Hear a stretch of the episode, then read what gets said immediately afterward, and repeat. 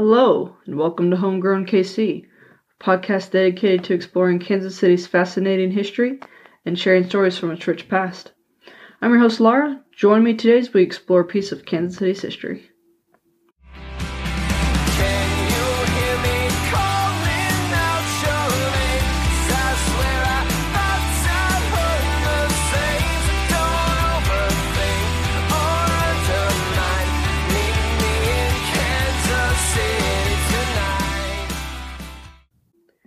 Hey y'all, so this is not a regular episode. I wanted to do a little experiment. I'm calling this a mini-sode.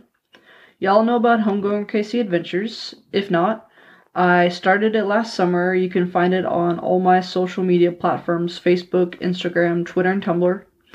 And there's a sampling of it on my website. And what it is, is a photographic exploration of the city.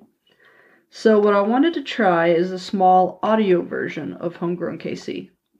So, this is Homegrown KC Adventure Minisode, the Negro League Baseball Museum. Today I visited the Negro League Baseball Museum in the 18th and Vine District in KCMO. The museum has been offering free admission all month in honor of Black History Month. And this dovetailed perfectly with my first patron episode of 2022, in which I, I did because of Black History Month. That episode was a conversation with Phil Dixon, who is one of the most knowledgeable people in the world on the Negro League. And he even helped start this museum. It was an amazing conversation. We probably only scratched the surface of what he knows. If you're interested in listening, I will give you the plug for that at the end of this. Uh, you can also check out his website, nblalive.com. So, this museum, it's small, but it's really well done. I highly recommend all Kansas City natives and anyone from out of town, if you're coming in, coming to the city, you need to go see it. So, baseball has been around since the early 1800s, right? But it didn't start to be really popular until the end of the Civil War. And then in like the late 1800s, it's getting really, really popular. But because of racist American policies, aka segregation, black men are not allowed to play on the professional teams that are forming. So they start making their own teams and they're just, you know, traveling however they can to get around and play other black teams. Um, they're playing in like the field in the middle of nowhere. This is called barnstorming. It's actually a really interesting um, part of baseball history, but I'm not going to get into that right now. And these barnstormers get to be very popular. So, in 1920, Andrew Rube Foster, he's a white man. He used to play for the Chicago Giants, and then he became their manager and then their owner. He was like, These are some fantastic players, and there's some money to be made here. I haven't researched him deeply, so I don't know, but I have my fingers crossed that he's also like, It's not fair or right that they're not allowed to play. Uh, he meets with some folks at the YMCA at 19th and Paseo, which is also in the 18th and Vine Historic District. And together they formed the first professional black baseball league called the Negro League.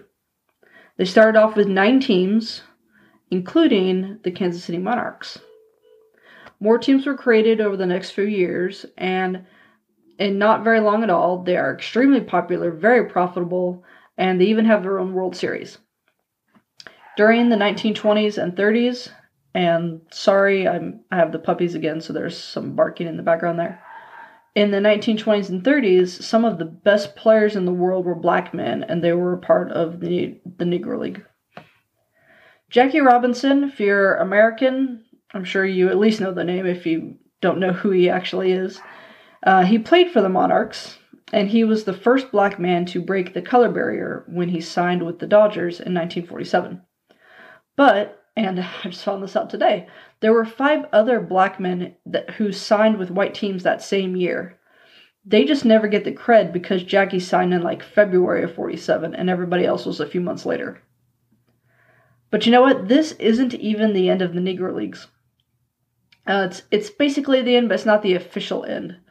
The last Negro League All Star game was held all the way in 1962, and the very last team called the Clowns did not stop playing or arguably performing. You know, um, they were really well known for you know clowning around. Um, they didn't stop performing until 1966. So the museum started in 1990.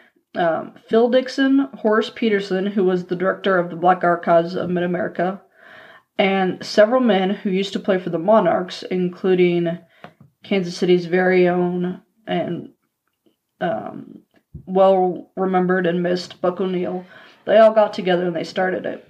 They started in an itty bitty room in the Lincoln Building, which is actually right across the street from where they are now. They moved in 94 and then they moved in 97 to their current home, which opened to the public that same year, 1997. It has some very, very well put together panels that tell this whole saga and the biographies of several major players. More than just the Monarchs, but the Monarchs arguably had, you know, the best players in the league, so there's a lot of Monarch history there. But it's also more than just Negro League history. There are panels on other black firsts in football, basketball, and hockey. And they have a few panels about black women who played in the Negro League and women who owned Negro League teams in the 1950s. How cool is that? They have hundreds, maybe thousands of artifacts on display. It really is an excellent museum. I hope you all visit it someday. That is it for today's Homegrown KC Adventure minisode. I hope you enjoyed it, and thank you for joining me as we explore the history of the Negro League and the Negro League Baseball Museum. I hope you'll consider becoming a financial supporter of the show. There are several ways you can do this. You can subscribe to patreon.com slash homegrownkc or redcircle.com slash homegrownkc. You can also give a one-time donation at redcircle.com home, slash homegrownkc or ko-fi.com slash homegrownkc. That's K-O dash F-I dot com slash homegrownkc. You can give as little or as much as you want, even as little as a dollar. If you become a monthly supporter, you'll be charged on the first of every month. You will receive an item from the merchandise store valued at $5 or less, a shout out on every show and social media post. So thank you, Bjorn and Joan, for your continued support. And if you're a supporter, you will also receive access to exclusive bonus content featuring local historians, archivists, and museum experts. Example A this conversation with Phil Dixon. For everyone who simply donates, you don't get access to the bonus stuff and you don't get anything from merchandise store, but you do get a shout out on the show. And for every donation to Homegrown KC on Ko-fi, 1% automatically goes to help fight climate change. If you can't support me monetarily, totally cool, get you. You can still support me by following and subscribing to my Facebook, Instagram, Pinterest, Tumblr, Twitter, and YouTube channel. And you can share my information on your social media sites. Tell your friends, tell your family, tell the people you don't like. Maybe they'll like me. You can uh, rate and review me anywhere you listen, but especially on Apple Podcasts. And you can also check me out on Audia. It's a new audio based platform I am partnering with. They feature multiple kinds of audio based content. You can visit my website for additional information. That's homegrownkc.wordpress.com. And I have a newsletter now. You can sign up for my newsletter at my website. In fact, that's the only place you can sign up for my webs uh, my newsletter is my website. I'm not going to spam you every day. Don't worry about that. But I figure maybe once a month you'll get an, a, a notice from me that hey, this is what I'm working on. This is what's new. Listen here. All that good stuff. If you have any questions, comments, concerns, or episode suggestions, you can email me at homegrownkcpodcast at gmail.com or DM me on any of the social networks. For merchandise, visit zazzle.com slash store slash homegrown underscore kc underscore store. That's Z A Z Z L E dot com slash store slash homegrown underscore KC underscore store. Lots of stuff on there. And probably some new stuff coming out in the next few months. Thank you goes out to my very talented sister in law, Sarah McCombs, for the creation of my logo. To the Dear Misses for the use of their song Kansas City as the intro and outro music of the show. And to local libraries, which enabled me to gather all my research. Thank you for listening. Cheers.